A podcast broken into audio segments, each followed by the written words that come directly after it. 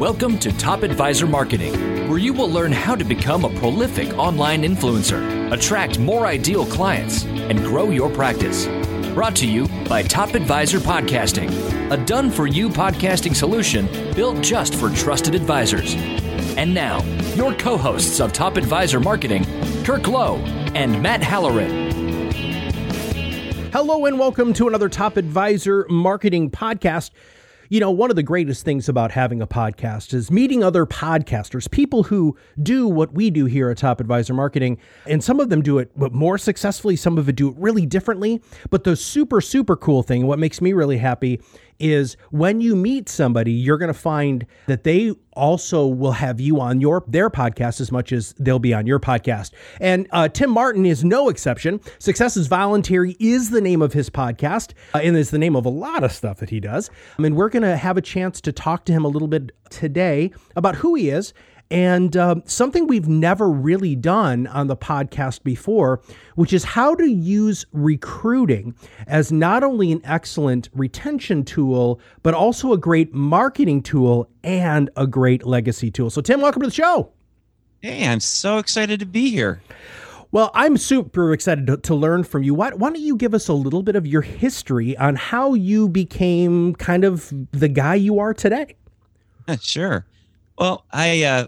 started delivering pizzas for Domino's Pizza when I was going to school, and I decided I didn't want to finish school. So I went through their management training program and ended up uh, franchising. I bought a couple stores up in Washington State, and that was awesome until it wasn't anymore. And the, the I R S helped me get rid of those stores. So that was really kind of cool. But at any rate, I went in the insurance industry. A friend of mine from church was an insurance agent, and found out he was a manager, actually, and he was living on the golf course and drove Lexus. And I knew his wife, uh, who taught my kids piano lessons. I knew that wasn't where that money was coming from. So I, I asked him what he did, and he recruited me, and the rest kind of is history-ish. Ish. So very quickly, I got promoted and started recruiting people, and I've really enjoyed that. I think that's one of my greatest.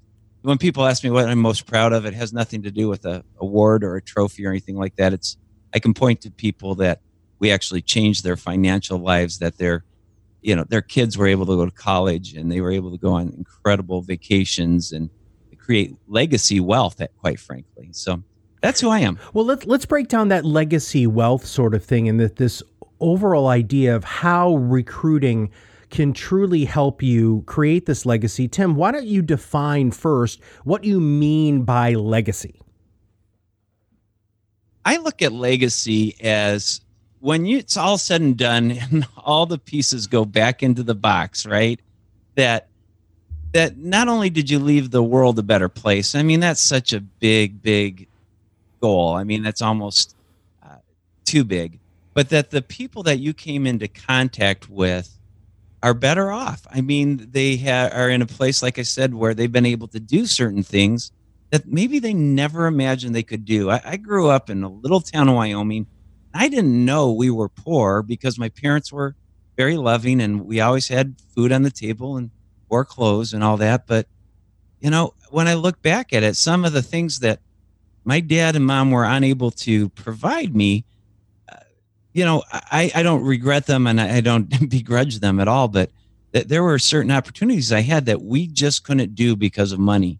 And when I started in sales, that was my primary purpose, my, my primary goal is I never wanted to have to tell my kids no to something that they, you know, to a legitimate opportunity.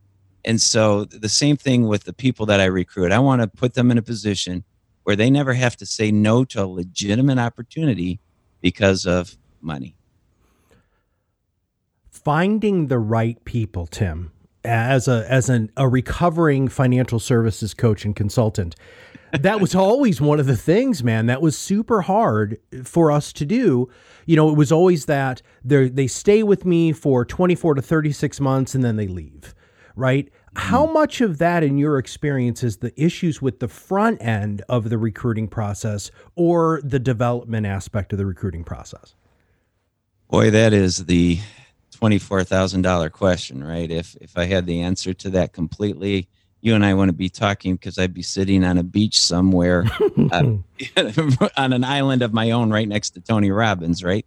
But but I've got a couple of a couple of theories on it. The first one is, yeah, we have to pick the right people, but we also have to understand that if they don't make it, it's not necessarily our fault. I mean, there's things we could do better, and we always feel like we could, but the, the industry is eleven percent. There's eleven percent two-year retention for insurance advisors, financial planners, you know, eleven percent. And some organizations are better than others. I, I get that, but I, I think it has to be a combination of both.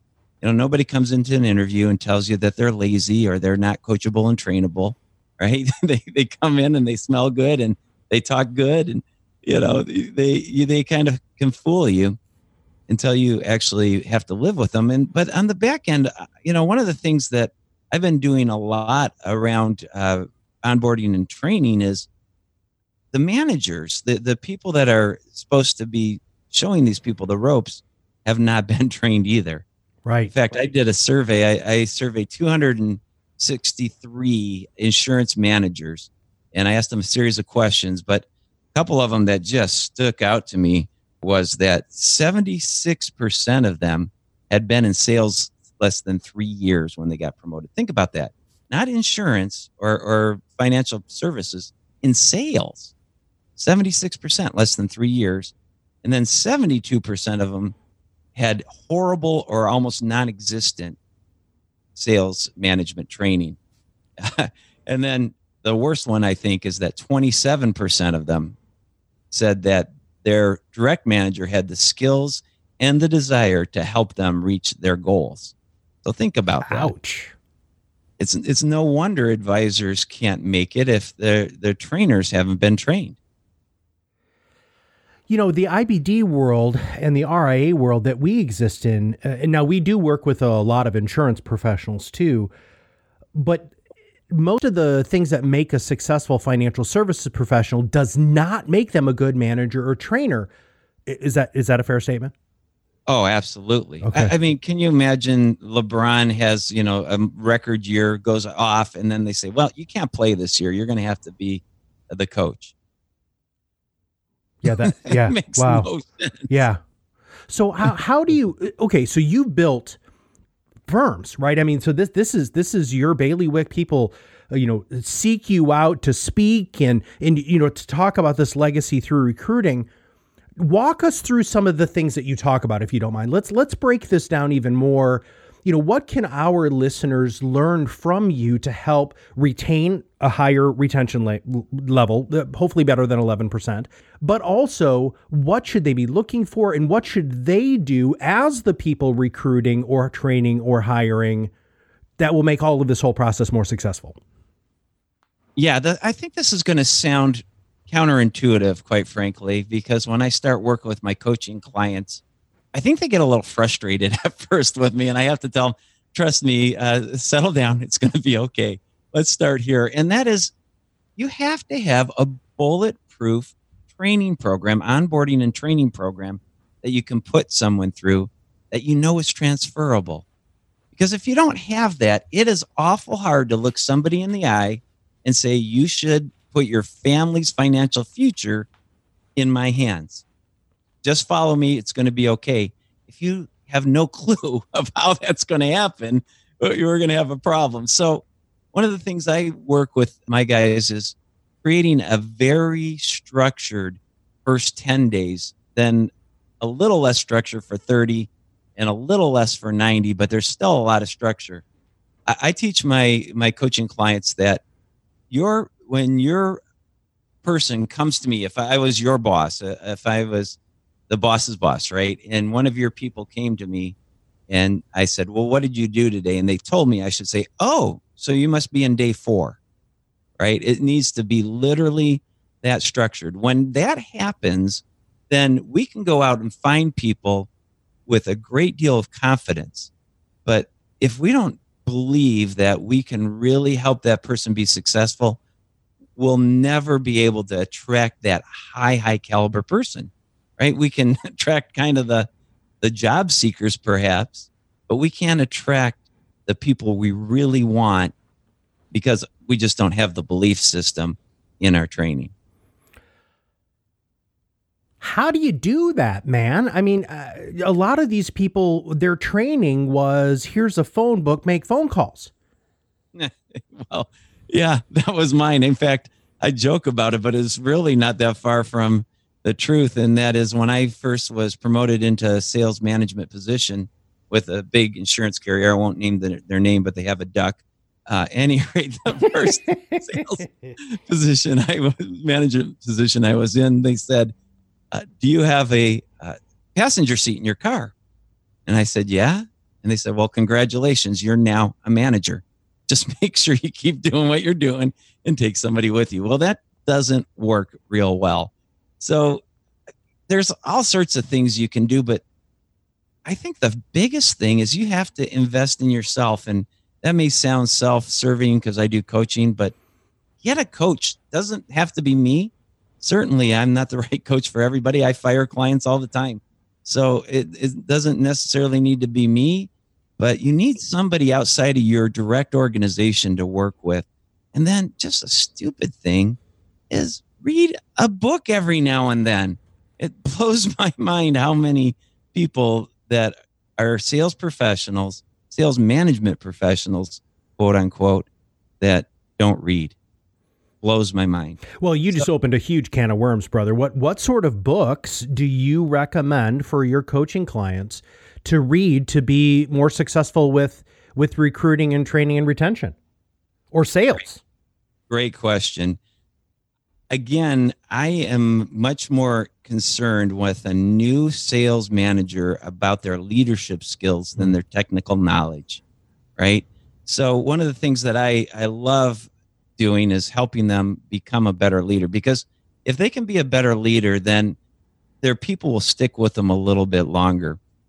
John Maxwell's twenty-one Laws, Irrefutable Laws of Leadership, is a seminal work. If you're going to management of any kind and you don't read that book, I, I'm worried about you.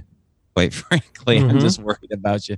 Beyond that, there's, you know, I, the other day, one of my uh, listeners challenged me to put together a list of books that have been recommended. Every person I have on my podcast, I say, you know, what is the two or three books that have had the biggest impact on you? And I have one hundred thirty-one different books that have been mentioned in eighty podcasts or so. Wow. one hundred thirty-one different ones. How to Win Friends and Influence People, seventeen times. That's a great one. Okay. So here's what I've been saying on the podcast. Whenever, whenever anybody brings up that book, I'll say, if you're in sales or you're in leadership and you haven't read that book, okay, I'll give you a pass for a second. But if you haven't read it a, bo- a week from now, mm-hmm. then you should be ashamed of yourself. Sure. I really believe that. I really believe that. So, you know, I can send you over a list and you can publish it if you want, just send a link to it or whatever. But the one hundred thirty-one books, uh, there's four that really make my top ten. I already talked about the twenty-one Irrefutable Laws. Getting Things Done by David Allen. Mm-hmm. I had the opportunity to bring him on late twenty eighteen and I f- was, I was giddy. I was giddy to have him on. I, I I was a little starstruck. I haven't been starstruck by a guest ever, I don't think. And I've had some phenomenal guests, but because his, that book, Getting Things Done, changed my entire uh, career. I really believe that because I'm not a very organized person. And so I, I love that book. The War of Art by Stephen Pressfield. I love that book. And then uh, one of the ones that my listener, one of my listeners mentioned, and I went back and reread it because I never really looked at it from a leadership or standpoint, was it was by that great philosopher, American philosopher, Steve Martin.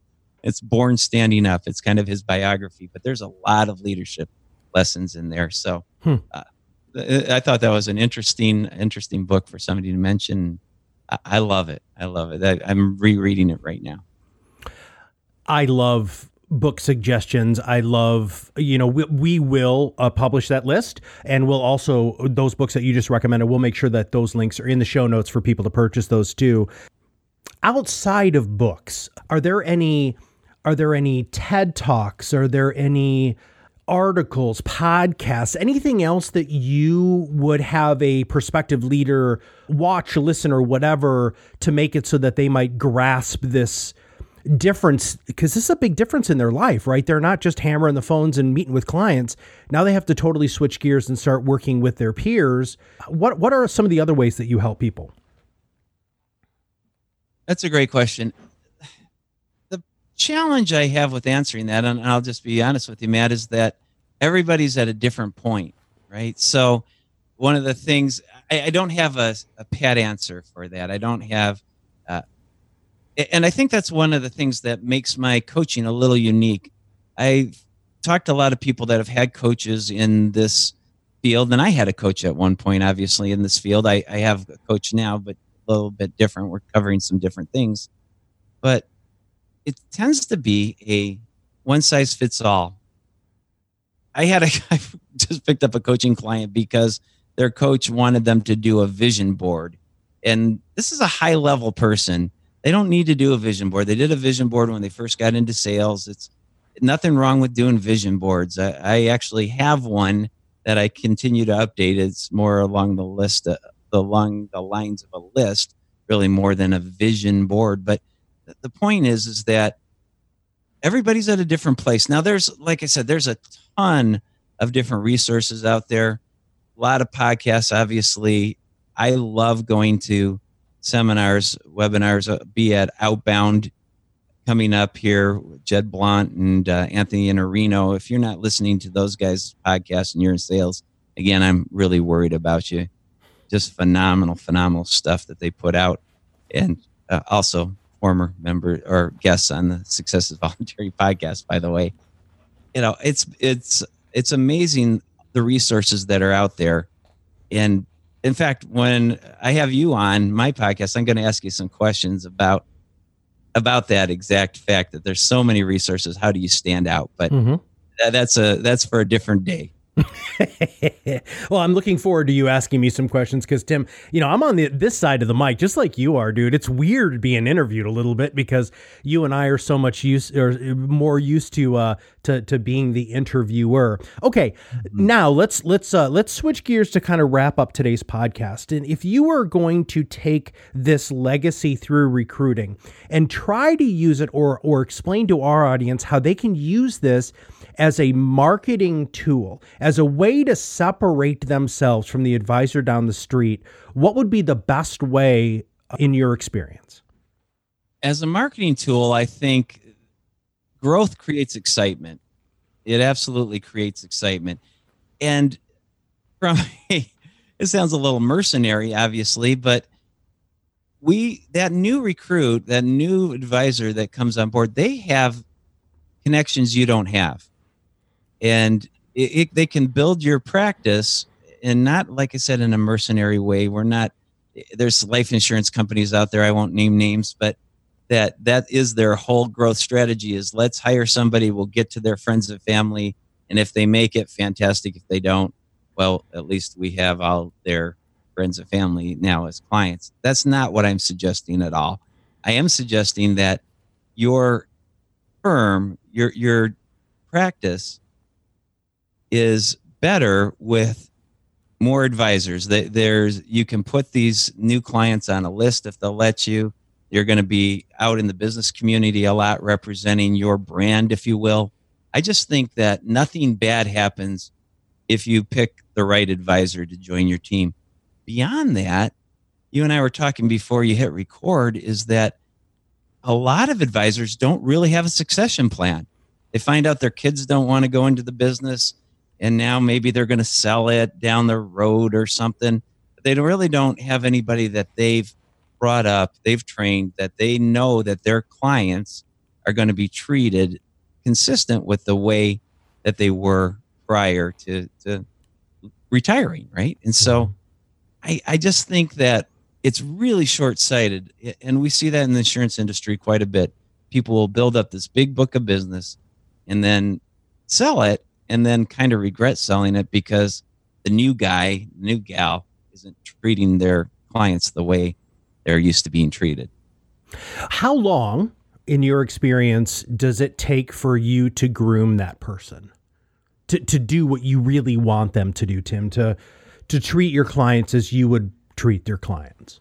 I think that answer, again, I, I sound like a politician. It depends. You're being cagey, man. I'm gonna, I'm gonna push back on this because you. I mean, I mean, how about, how about just a range? Is, is there a range that you have found is more successful than others? Well, first of all, I think you need to have very specific ninety-day check-ins for that first two years. Great. You have to know exactly where they're at. It, you can't, even though they're trained, quote unquote, they understand the product, they understand your marketing system, they understand all their different choices. Are they actually moving forward, and, and are they treating people, like you just said, are they treating people the right way? Are they doing these things? Where are they on their growth chart? Are they hitting their metrics uh, that they need to be hitting? And so you need to be able to, this is something that I struggle with. I am not great at confrontation. I've gotten a lot better at it, but I remember the very first time that I was struggling and my manager came to me and said, "So is this really what you want to do?" And I said, "Oh yeah." He goes, "Well, you kind of suck at it." I'm like, "Are you sure you want to do it?" And I'm like, wait a minute, wait a minute. So absolutely. I think that you, you need to have those check-ins. To answer your question, if they're not getting it after six months, a year, then those conversations get even more pointed. But I found that within eighteen months to two years, an advisor, an insurance agent can really be hitting their stride. The trick is making sure they make it to those two years. Sure. Keeping them engaged. That's awesome. I love growth creates excitement. You know, that's something that uh, I think the, uh, advisors and insurance agents don't talk about enough. People want you to be successful. The more successful you are as a business person, they're going to also kind of equate that as successful in your professional life, whether it comes to product knowledge, when it comes to financial planning, when it comes to investment management, when it talks about whatever. So uh, that was a really, really powerful statement. And, and I hope everybody thinks about that a little bit more. Even if you uh, don't want to grow a huge firm, you are only one person. A lot of you, a lot of people who listen to this, this podcast are single shop, single advisor shops. And, you know, he or she doesn't really look at anything outside of their own little world. And Tim, I love the fact that you're challenging our listeners to look at things a little differently, because if you're truly going to be a top advisor, you have to step out of your comfort zone or create opportunities for other people who do what you don't do. You said something that I is very near and dear to my heart, which is not being very organized. So one of my old uh, mentors said, "Matt, you can either try to be pretty good at stuff that you're not very interested in, or you can become great at what you love." And mm-hmm. I don't want to be organized. It drives my wife crazy. You should see my garage. I know where everything is, but nobody else does, right? So what do I do? Do I spend a whole bunch of time and become organized and do something that I don't like to do and I'm not good at? Or do I delegate that to somebody else? And a lot of advisors need to do that too, from a recruiting standpoint, of making sure they have that number two, right? That number two person in their office who is basically like a mini version of them. Absolutely. Absolutely. And when it gets really fun, when it gets really exciting, is when they start coming to you, because for so long you're helping them. You're trying to help them get to their goals, right? They've given their stated income goals. They've given their life goals. If if you're, if you're a smart manager, you learn all those things so you can help them get to their goals. And that's a big part of it. But when they start coming to you and saying, "What are your goals? How can I help you get to those goals?" Boy, that, that is a wonderful place to be. And when that happens, it's just, I just start floating on cloud nine, if you will, because yeah. I, I know they've got it. They they finally have gotten it. They understand that we're here to serve people and, and just beyond our clients. We have an opportunity to serve each other in our own agency. And I just think that it's really exciting. We say here at Top Advisor Marketing, a rising tide lifts all boats. And so if if all of our team, you know, is looking at the business like we as the owners are looking at the business, then really everybody wins. And it's the same thing with your business. So closing thoughts, Tim, tell us a little bit about, you know, uh, your energy is fantastic. You've got a great attitude. You know, if somebody wants to hire you as a coach or if somebody wants to hire you to come in to speak, what's the best way for them to reach out to you? And do you have anything that's going on here in twenty nineteen that uh, that you want to inform our audience about? Well, sure. First of all, I'll tell you where to get a hold of me. I answer all my own emails, one hundred percent. Sometimes that's a lot, but it's Tim at success is voluntary dot com. Uh, you can find me, of course, find the website at success is voluntary dot com. And I am on LinkedIn, of course, as well. I'm not a huge social media guy. I, I, I dabble at it, probably uh, to my detriment. But a couple of things I have going on. This past year, I've been doing a lot of seminars on this topic, recruiting, leaving a legacy through recruiting. Depending upon the organization, I'll typically come in and do a half-day seminar, and then we follow it up with six weeks of homework, where we check in on a Zoom meeting.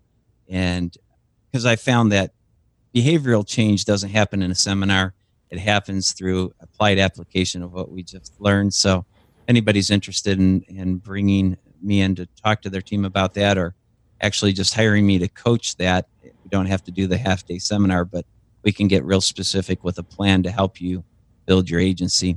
The second thing I'm working on, and, and I'm really, really excited about it, and we'll launch it. I have a November first goal on this is I have a book coming out called Voluntary Leadership. And it's really about the fact that when we're leading people in our in our industry, we oftentimes don't have a big stick. Even if they're truly employees, they're on a W two and they're our employees. To get their discretionary effort, we can't lead them with a stick. And carrots are ineffective for very long, that people stretch to it for a period, you know, for a short period of time. But overall, we have to learn how to lead volunteers. And so I have a subscription website. It is closed right now. Your listeners cannot get into it until uh, Halloween-ish, I think is when we're going to reopen it. But okay. It's called voluntary leader dot com. And the subtitle of that is Learning to Lead Volunteers. And so again, I think that applies whether they're ten ninety-nine or W two. So the companion book that is going with that is is Voluntary Leadership. So keep an eye out for that. And if you want to join my website, join the podcast, when you're on the website, you can fill out a form and, and you'll get notice when that book comes out. Fantastic. Well, Tim, thank you very, very much for talking to us about something we have not had on the show yet. And, and you know, thank you for just being a, a super fun guest, man. Well, I really enjoyed it. I, like you said, I'm so used to asking all the questions that it, it's fun to be on the other side of the mic. Awesome. Well, with that, uh, if you have not subscribed to the podcast, make sure you click that subscribe now button below. Every time we come out with a new podcast, it'll show up directly on your listening device. And if you know anybody who really could use this information, it's super easy. All you have to do is click that share button, and you can s- send this to your friends and family or any of your professional acquaintances. So for everybody at Success is Voluntary and Timothy Martin, this is Matt Halloran, and we'll see you on the other side of the mic very soon. Are you ready to change the way you communicate with your clients? Are you tired of being the best-kept secret in your area?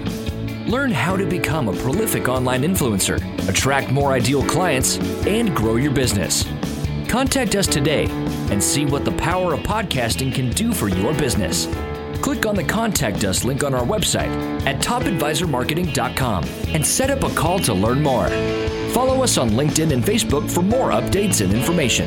This was brought to you by iris dot x y z. A platform helping financial professionals become better in business and life through new media and new voices. Visit them and learn more at iris dot x y z.